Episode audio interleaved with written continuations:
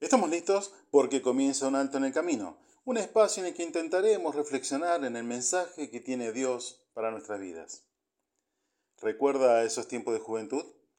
Tiempo donde no peinábamos canas, el cuerpo tenía elasticidad, no existía el cansancio, pensábamos que seríamos siempre jóvenes, que el tiempo no pasaría nunca para nosotros y nos invadía esa soberbia de que todo lo sabíamos y que no necesitábamos, necesitábamos nunca ayuda de nadie, salvo cuando estábamos escasos de dinero. No hace falta que le diga que el tiempo pasó. El cuerpo cambió, conocimos el cansancio, aparecieron las canas, las fuerzas ya no son las mismas de antes, aprendimos muchas cosas, sobre todo que no sabemos todo o que no sabemos nada, pero en muchos casos permanece la soberbia. Esa soberbia que te impide pedir ayuda, como que el pedir ayuda te desmereciera, te avergüenza. ¿Será que de ahí viene que el puesto de ayudante está tan devaluado?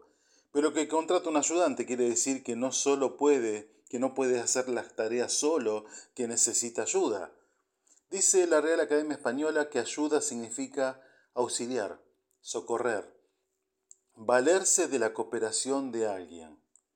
Si hay pasaje de la Biblia que se malinterpretó, es Génesis 2.18, que dice, y dijo Jehová, Dios, no es bueno que el hombre esté solo, le haré ayuda idónea para él. No desmereciendo el rol y el lugar de la mujer, sino exaltándolo. Por eso la persona adecuada y hizo, por eso Dios hizo la persona adecuada y preparada para estar junto al hombre. Porque no es bueno que el hombre esté solo. Necesita de esa ayuda idónea, esa ayuda especial que es la mujer y en estos tiempos difíciles, tiempos que no solo necesitamos ayuda, sino también socorro, donde desde los gobernantes que deberían buscarlo hasta el padre o madre de familia, y donde muchas veces se envía ese mensaje de auxilio sin saber a dónde, como cual náufrago que envía ese tres puntos, tres rayas, tres puntos al aire esperando que alguien responda al pedido de auxilio hecho en el viejo sistema Morse tiempos donde deberíamos dejar de lado el orgullo y la soberbia, reconociendo que necesitamos ayuda. Como escribió el salmista, Oye Jehová y ten misericordia de mí.